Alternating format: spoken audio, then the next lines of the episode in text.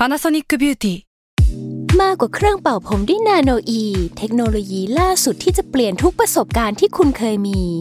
นาโนอีมอยส์เจอร์พลัสเพิ่มความชุ่มชื้นให้เส้นผมหลังใช้งานมากขึ้นถึง 18 เท่า พร้อมชะลอการเฟดของสีผมสำหรับคนชอบทำสีผม ดูแลความชุ่มชื้นทั้งเส้นผม หนังศีรษะและผิวคุณ Panasonic NA0J มีเทคโนโลยี nanoe ที่ care only you s a l m o n PODCAST มัน สด อร่อย final revise สองโฆษณาจบ แต่ไอเดียยังไม่จบ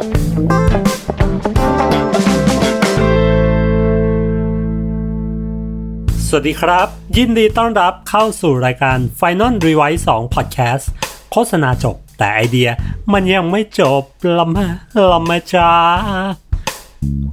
ครับก็ทักทายกันในสไตล์ของคุณหยาดพิรุณนะฮะทำไมผมต้องทำขนาดนี้ด้วยนะฮะไม่เข้าใจนี่มันรายการชวนคุยเกี่ยวกับงานโฆษณานะฮะผม ก็วันนี้นะครับจริงๆไม่ไม่มีอะไรนะ อยากให้อยากให้ทุกคนได้ ยิ้มกันได้บ้างนะครับ ในสถานการณ์บ้านเมืองของเราตอนนี้ที่มันดูตึงเครียดตึงเครียด ทุกคนก็พยายามตั้งกาดนะครับ ไม่ให้กาดตก แต่ก็มันก็จะมีคนบางประเภทที่เอ้าลดกาดซะเองนะครับ แล้วก็เดือดร้อนกันไปนะครับผม พอพูดถึงสถานการณ์บ้านเมืองแบบนี้นะฮะแล้วก็มันมีหลายเหตุการณ์ที่เราเองนะครับ หมายถึงว่าประชาชนอย่างพวกเรารู้สึกว่าเฮ้ย รู้สึกว่าเฮ้ยเราไม่ไม่ค่อยมีอิสระเลย เราไม่ค่อยแบบว่า ไม่ค่อยมีอำนงไม่ค่อยมีอำนาจหรือแบบความฟรีความเสรีของเรามันมันอยู่ที่ไหนนะครับ มันก็จะมีหลาย ๆ เคส หลาย ๆ เหตุการณ์ที่ทำให้เรารู้สึกสงสัยตรงนั้นขึ้นมาสงสัยเออเนอะนู่นเฮ้ยทำไมต้องทำกันอย่างนั้นทำไมต้องทำกันอย่างนี้นะครับ ทีนี้ จากสถานการณ์ตรงนี้ผมก็เลยไปลองเซิร์ชดูเคสนู่นเคสนี่ แล้วไปเจอเคสอยู่สองเคสนะครับ ที่มันดูมันดูมีความเข้ากับสถานการณ์ตอนนี้นะครับ คือผมให้ให้ชื่อตอนของของ EP นี้แล้วกันนะว่าแบบให้การที่เรามอบอำนาจให้กับให้กับคอน sumer หรือมอบอำนาจให้กับประชาชนเนี่ยมันก็เป็นไอเดียที่หยิบมาทำงานโฆษณาได้นะ ในขณะที่อะตอนนี้เราอาจจะรู้สึกเราไม่มีอำนาจแต่การที่แบบเฮ้ยสมมุติถ้าเราเทิร์นตรงเนี้ย เราหยิบยกอำนาจให้กับคอน sumer ไป ให้เขาได้มีโอกาสได้มีอำนาจทำอะไรสักอย่าง มันก็เทิร์นเป็นงานไอเดียโฆษณาที่ที่โอเคได้นะครับ ซึ่งทั้งสองงานเนี่ยน่าแปลกมากคือมันเกิดที่ประเทศสวีเดนนะครับทั้งสองงานเลยนะครับ ผมก็ลองแบบเอ้ยทำไม ทำไมมันถึงเป็นที่สวีเดนวะอะไรเงี้ยแบบมันมีความบังเอิญอะไรบางอย่างหรือเปล่า ผมก็ลองไปเซิร์ชดูปรากฏว่า เป็นความรู้ใหม่ของผมนะว่าสวีเดนเนี่ยเป็นเป็นประเทศที่เรียกได้ว่ามี speech freedom มาก ๆ ก็คือสามารถแสดงออกทางความคิดเห็น แสดงความคิดเห็นแสดงอะไรได้ได้อย่างเสรีมาก ๆ นะ คือคุณอยากพูดอะไรก็พูดเลย คุณอยากมันไม่มีการเซ็นเซอร์ ไม่มีการมาแบบเอ่อ มาไล่จับมานู่นมานี่มานั่นนะคุณอยากแสดงความคิดเห็นอะไร คุณแสดงออกมาได้ได้เต็มที่เลยนะครับผม แล้วผมก็ไปค้นพบมาว่า ประเทศสวีเดนเนี่ยเขายกเลิกการเซ็นเซอร์ชิพเนี่ยมาตั้งแต่ปี 1766 นะครับ คือซึ่งเมื่อประมาณ 250 กว่าปีที่แล้วนะครับ มันก็เลยทำให้ผมเห็นว่า เอ้ยอ๋อนี่มันเป็น character ของของประเทศนี้นะ เพราะฉะนั้นงานที่ สองชิ้นที่ผมจะหยิบยกมาเล่าเนี่ย มันเลยมีความเป็น freedom of speech มาก ๆ นะครับผม ลองมาดูกันนะครับว่าการหยิบยกอำนาจให้กับคอน sumer แบบสวีดิชเนี่ยมันไอเดียมันเป็นยังไงนะครับ แล้วมัน turn เป็นงานโฆษณาได้ยังไงนะครับผม ไปที่เคสแรกกันก่อนนะครับ เราย้อนกลับไปเมื่อปี 2016 นะครับผม ในปีนั้นเนี่ยลูกค้านะครับ ลูกค้าก็คือ กระทรวงการท่องเที่ยวแห่งประเทศสวีเดนเนี่ยครับ Swedish Tourist Association ผมว่ามันเหมือนทททบ้านเรานะท่องเที่ยวไทยอะไรเงี้ยก็ก็เป็นกระทรวงการท่องเที่ยวของของสวีเดนแล้วกันนะครับเขาอยากที่จะโปรโมทประเทศของเขานะโปรโมทการท่องเที่ยวแหละแบบอยากชวนคนมาเที่ยวสวีเดนกันนะฮะเขาก็เลยบรีฟนะครับบรีฟทางเอเจนซี่ที่ชื่อว่า Ingo Stockholm นะครับเอเจนซี่ Ingo Stockholm ว่าเฮ้ย Ingo Stockholm คุณ คุณช่วยคิดการโปรโมทการท่องเที่ยวให้กับสวีเดนหน่อยนะครับผมมันก็เหมือนอารมณ์ทททมาบีฟเราแหละว่าเอ้ยอยากได้งานโฆษณาโปรโมทการท่องเที่ยวนะครับผม แต่ทีเนี้ยพอมันเป็นแบบสวีเดนเนี่ยฮะคุณครีเอทีฟสองคนนะก็ชื่อว่าคุณกุสตาฟ เฮสแมนนะครับ แล้วคุณแมกนุส อีวานสันนะครับผมเขาก็กลับไปคิดไอเดียกันนะ แล้วเขาก็พบว่า เฮ้ย ปี 2016 เนี่ย มันเป็นปีครบรอบนะครับ 250 ปีนะครับ ที่สวีเดนเนี่ยสถาปนาตัวเองว่าเป็นประเทศที่เป็น freedom of speech นะครับ เป็นการครบรอบ 250 ปีที่ยกเลิกระบบเซ็นเซอร์ในในสวีเดนไปนะครับ เขาไปค้นพบแฟกต์ตรงนั้นมาก่อนนะ ว่า เอ้ย เราเจอแฟกต์นี้ว่ะ ปีนี้มันเป็นปีครบรอบ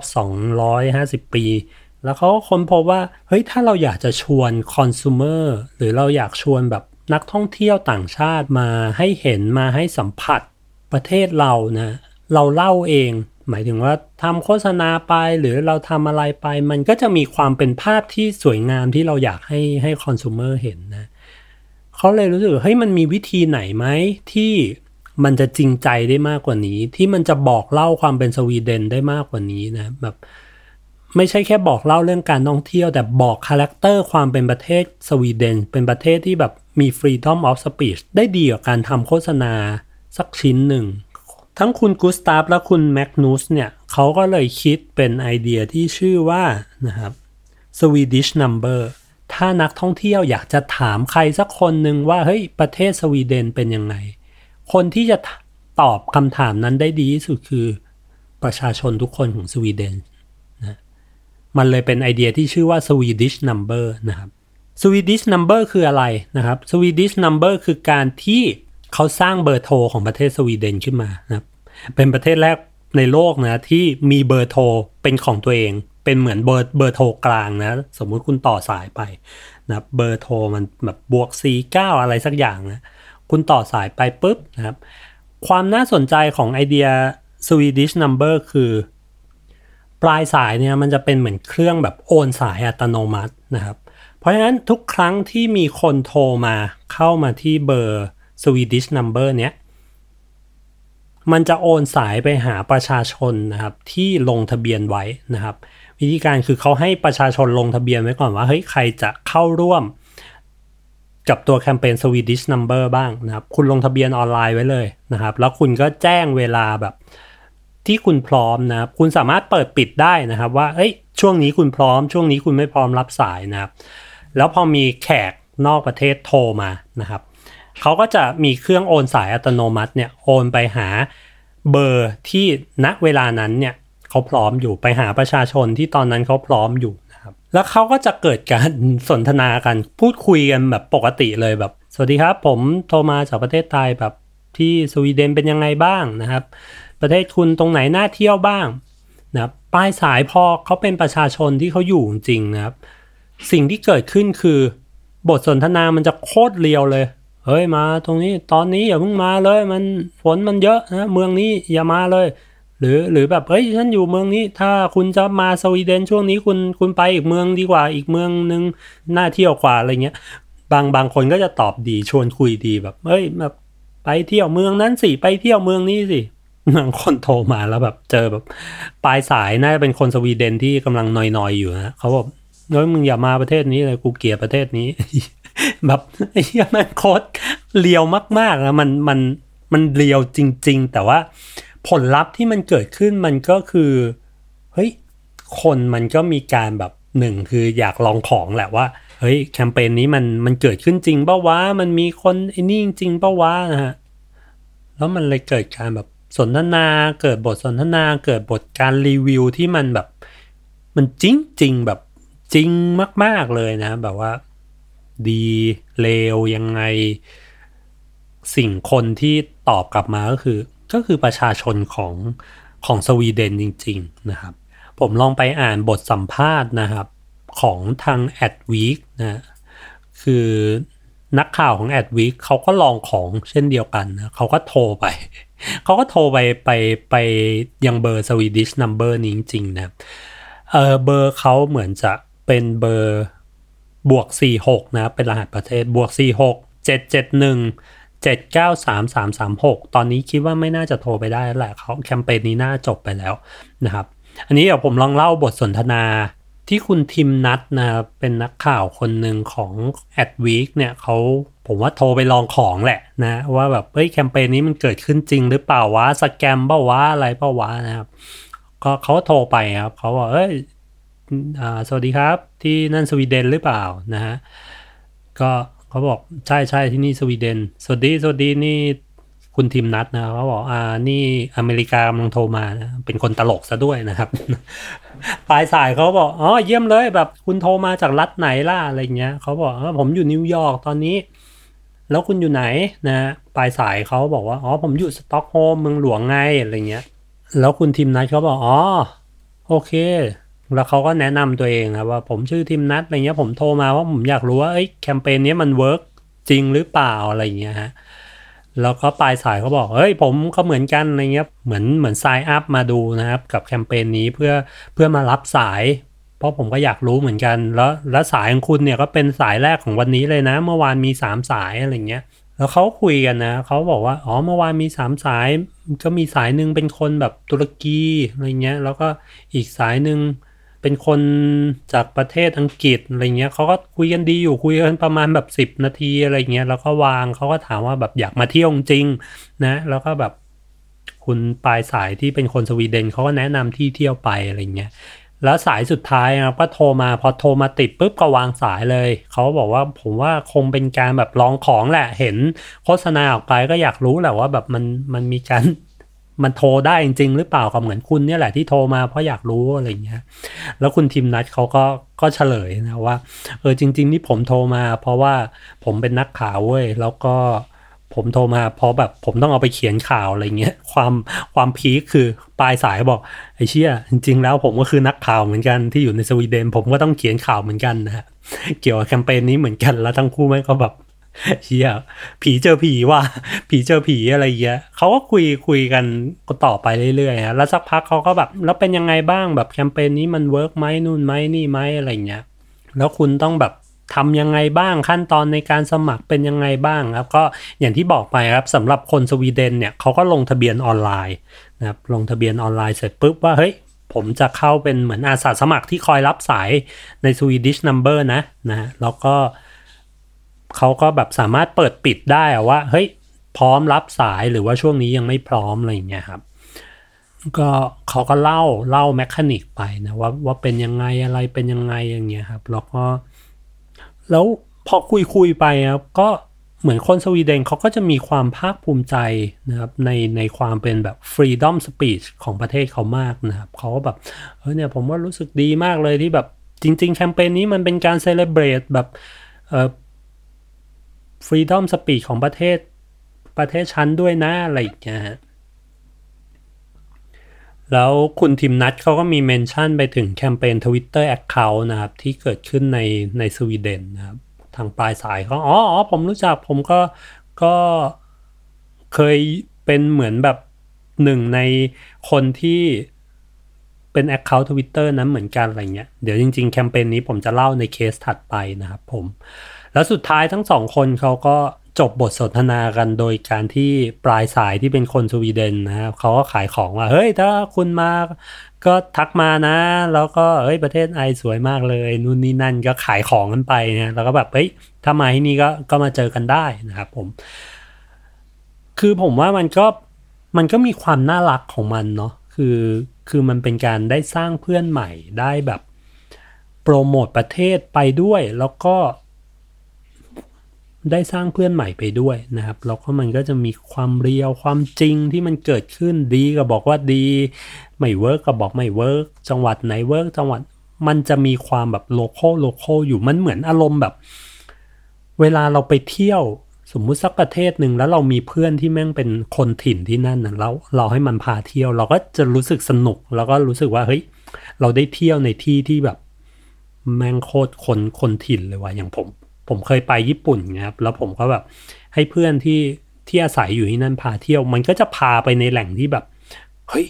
มึงมีตรงนี้ด้วยเหรอวะนะครับเฮ้ยมันมีซูเปอร์นี้ด้วยเหรอวะมันมีนู่นด้วยเหรอวะมีนี่ด้วยเหรอวะอะไรเงี้ยมันก็จะเกิดความแบบเรียกว่า exclusive อะไรบางอย่างกับการท่องเที่ยวนั้นนะครับซึ่งแคมเปญนี้มันก็ให้อารมณ์แบบนั้นเลยนะให้ให้อารมณ์แบบโคตร exclusive เลยเหมือนมีเพื่อนที่เป็นเพื่อนแบบ อยู่ประเทศนั้นจริงกำลังแบบแนะนำเราจริง ถ้าไปถึงเราอาจจะได้ไปเที่ยวกับเขาจริงอะไรอย่างเงี้ยฮะมันก็เป็นการสร้างมิตรผูกมิตรกับเพื่อนใหม่ไปนะครับ ซึ่งในเคสสตัดดี้เนี่ยเขาเคลมว่านะครับ ตลอดแคมเปญที่มันรันไปเนี่ย มีสายที่โทรเข้ามานะครับถึง 172,240 สายนะครับที่โทรเข้ามา จากทั้งหมด 186 ประเทศนะครับ ในโลกเรามีประเทศอยู่ประมาณ 195 ประเทศนะโทรเข้ามา 186 ประเทศเกือบทั้งโลกนะครับผมว่าส่วนหนึ่งก็เป็นการลองของแหละว่าแบบเฮ้ยมึงมีจริงปะวะนะโทรมาลองอาจจะมาเที่ยวบ้างไม่เที่ยวบ้าง ผมว่าก็ถือว่าแคมเปญนี้เขาก็ success ใน way ของเขาไปนะครับ ส่วนในแง่ของ award เนี่ยเขาได้ไปคว้าถึง Grand Prix เลยนะครับ เทศกาล Cannes Lions นะครับ เมื่อปี 2017 นะครับ ในหมวด Direct นะครับ แล้วก็ ได้ Yellow Pencil จาก D&AD มาด้วยนะครับ ซึ่งผมไปอ่านบทสัมภาษณ์มาของเหมือนเป็น Head of จัดในห้อง Direct นะเขาบอกว่างานนี้มันออกมาถูกที่ถูกเวลาใช้สื่อได้ถูกมาก ๆ เพราะว่าในในช่วงนั้นเนี่ย มันเป็นช่วงเวลาที่เทคโนโลยีมัน เรามีเทคโนโลยีมากมายในการสื่อสารกัน ไม่ว่าจะเป็นการ text ไม่ว่าจะเป็นการแชทไม่ว่าจะเป็น SMS ส่งรูปหากันอะไรหากัน คือเรามีทางเลือกในการสื่อสารเยอะเยอะไปหมดเลยนะครับ ด้วยเทคโนโลยีต่างๆ แต่เราลืมไปนะว่าการสื่อสารที่มันมันมีความจริงใจแล้วมันแบบถ่ายทอดความรู้สึกได้ดีที่สุดเนี่ยมันก็คือการคุยกันตัวต่อตัวนะครับถ้าตอนนั้นยังเห็นหน้าไม่ได้ ได้ยินเสียงกันมันมันให้ความรู้สึกมันถ่ายทอดความรู้สึกได้ดีกว่ามันแบบ แล้วมันโคตร direct เลยมันคือหนึ่งต่อหนึ่งแบบ มันก็เลยเป็นเหตุผลที่ว่าทำไมแคมเปญ Swedish Number ถึง win ในในหมวด Grand Prix ในปีนั้นนะครับผมนี่ก็เป็นคำบอกเล่าจากทางกรรมการนะครับผมก็จบไปในเคสที่1นนะครับที่งานโคตร Swedish เลยฮะให้อำนาจไปกับประชาชนนะว่าเฮ้ยอยากโปรโมทการท่องเที่ยวประเทศเรานะทั้งนั้นโปรโมทผ่านใครที่จะพูดได้ดีสุด งั้นให้ประชาชนเป็นคนพูดแล้วกัน นี่ก็เป็นเคสที่หนึ่ง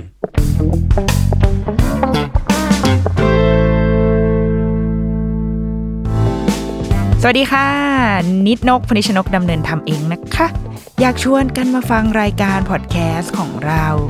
ที่แม้จะเป็นชื่อว่า The Rookie Mom คุณแม่มือสมัครเลี้ยง แต่ก็ไม่ใช่ว่าจะต้องเป็นคุณแม่เสมอไปนะที่จะฟังได้จริง ๆ แล้ว ความตั้งใจของเราอยากให้ ทุกคนที่ผ่านไปผ่านมา มาเข้าใจความเป็นแม่และเด็กด้วยกัน เพราะว่าทุกคนเคยเป็นเคยเป็นลูกของพ่อและแม่ บางทีเราก็อาจจะเข้าใจ คุณพ่อคุณแม่ของเรามากขึ้นด้วยก็ได้นะคะ แล้วก็เราจะได้ไปเข้าใจมุมมองของพ่อแม่ในสังคมมากขึ้นด้วย เพราะว่ามองไปทางไหนก็มีแต่คนรอบตัวมีลูกทั้งนั้นเลย ติดตามรายการของเราได้ทุกวันจันทร์ทุกช่องทางของ s ซ l m o n Podcast จ้า The Rookie Mom คุณแม่มือสมัครเลี้ยงกับนิดนก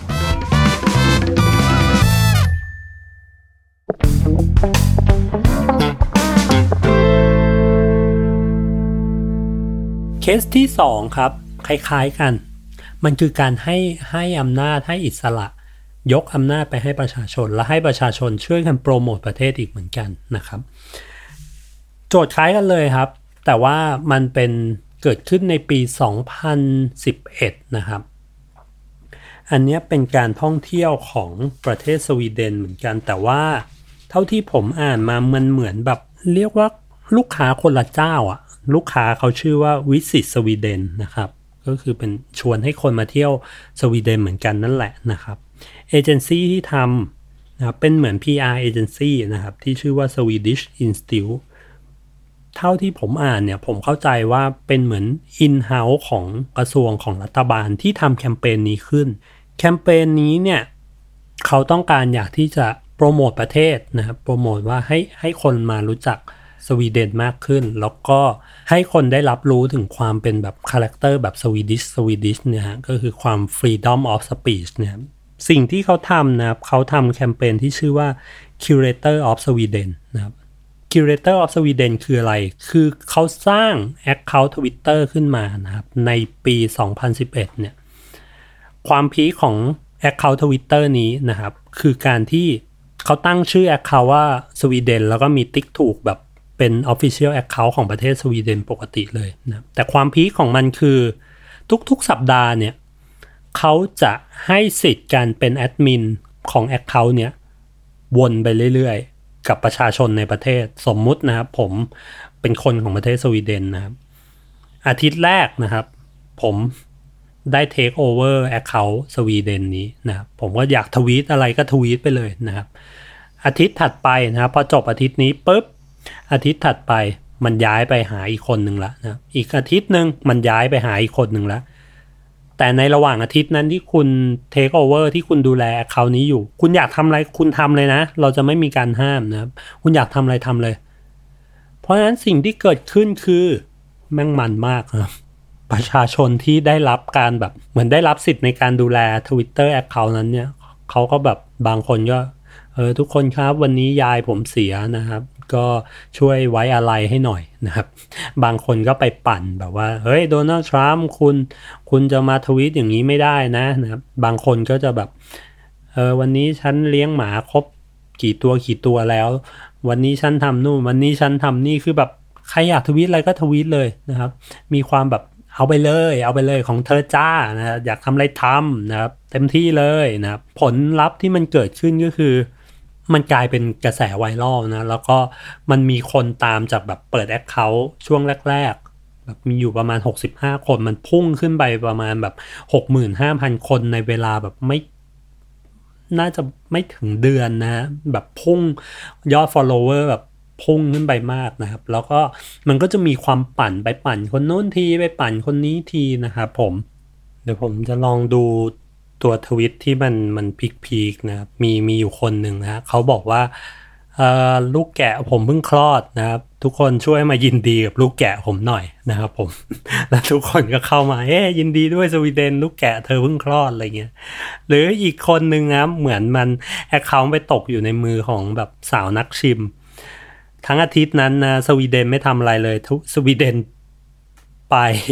คาเฟ่นะ cafe hopping แล้วสวีเดนก็ถ่ายรูปอาหารลงลงลงลงลงลงลงลงไปเรื่อยๆนะแล้วก็อีกคนหนึ่งอย่างที่บอกฮะว่าดันไปเจอที่คนแบบอาม่าเพิ่งตายพอดีนะฮะ ทั้งอาทิตย์นั้นสวีเดนก็เศร้าเลยนะ ทุกคนแบบช่วยไว้อะไรหน่อยแกรนมาเธอร์ผมเพิ่งเพิ่งจากไปอะไรเนี้ย ทุกคนก็แบบเฮ้ยเสียเสียใจด้วยนะ สวีเดนแบบเราเป็นห่วงเธอนะอะไรเงี้ย มันก็จะมีความแบบปั่นปั่นอยู่ประมาณหนึ่งนะครับ แต่ก็มันก็แสดงให้แสดงออกให้เห็นถึงความเป็นแบบประเทศอิสระเสรีทางทางการแสดงออกทางความคิดเห็นมาก ๆนะครับ ผมแคมเปญนี้เนี่ยมันรันไปได้ ตั้งแต่ปี 2011 นะครับรันไปได้ประมาณ 6-7 ปีนะครับ มันก็มีเหตุให้ยุติลงนะครับ เหตุให้ยุติลงก็เนื่องมาจากว่าในช่วงหลังๆครับ ในช่วงหลังๆ เมื่อประมาณปี 2016 2017 อะไรเนี่ยฮะ พอทวิตเตอร์อย่างที่บอกฮะ พอมันไปอยู่บนร้อยพ่อพันแม่นะครับ แบบไปอยู่ที่คนแบบทุกคนเลยคุณให้ freedom of speech แก่ประชาชนจริง ๆ แต่ในทุกประเทศครับ มันก็จะมีประชาชนที่มันไม่ work นะมันก็มีบางคนที่พอได้รับทวิตเตอร์นี้แล้วนะฮะ ก็มีความเกรียนแหละนะครับ ก็เริ่มไปเกรียน แล้วไป harassment ไปไปนู่นไปนี่ไปนั่นนะ จนสุดท้ายแบบเฮ้ยมันเริ่มไม่สนุกแล้ววะนะมันมันเริ่มไม่ไม่โอเคแล้วแหละนะครับ เริ่มบานปลายละ เริ่มไม่น่ารักแล้วนะครับผม ทางโปรเจกต์ Curator of Sweden เขาก็เลยตัดสินใจว่าเฮ้ยแคมเปญนี้มันก็อยู่สืบเนื่องมาใช้เวลามาประมาณหนึ่งละ แล้วมันก็เริ่มที่จะแบบอยู่ในช่วงขาลงเรื่อยๆล้วนะครับ ลงในแง่ของแบบยอดคนที่เข้ามา engage ก็เริ่มตกลงแล้วนะครับ หรือแบบสิ่งที่มันทวีตมันก็เริ่มไม่ไม่ส่งผลดีแล้วนะครับ สุดท้ายเขาก็เลยจัดการชัดดาวน์แคมเปญนี้ไปนะครับก็ปิดตัวแคมเปญนี้ไปในปี 2018 นะครับ วันที่ 1 ตุลาคม 2018 นะครับ ซึ่งเป็นเป็นปีเดียวกันกับที่แคมเปญแรกนะครับเกิดขึ้นมานะครับ สิ่งที่ผมได้รับจากแคมเปญนี้นะครับ สิ่งที่ผมได้เรียนรู้จากแคมเปญนี้ก็คือเฮ้ยแม้แต่ประเทศที่เขามี freedom of speech ความ freedom มันมัน มันจะไม่ส่งผลดีเลย ถ้ามันไปตกอยู่ในแบบคนที่คุณภาพมันมันไม่โอเคนะสุดท้ายแม้แต่ประเทศสวีเดนเนี่ยเขาก็ยังต้องต้องแบบปิดตัวแคมเปญนี้ไป เนื่องมาจากว่ามันก็มีคนเกลียนบางประเภทที่แสดงความคิดเห็นแบบแบบไม่น่ารักแบบไม่โอเคนะฮะแต่นะครับสิ่งที่ผมได้เรียนรู้อีกอย่างหนึ่งจากทั้งสองแคมเปญนี้คือสวีเดนก็คือสวีเดนนะ ต่อให้แคมเปญนี้ชัดดาวลงไปนะแคมเปญแรกชัดดาวลงไป เหมือนเขาก็รู้นะนะว่าแบบมันเกิดอะไรขึ้น แต่เขาก็ยังคงยืนกรานในความเป็นแบบประเทศแห่งเสรีในการแสดงออกทางความคิดนะแคมเปญ number of Swedish number มันก็เลยเกิดขึ้นตามมานะ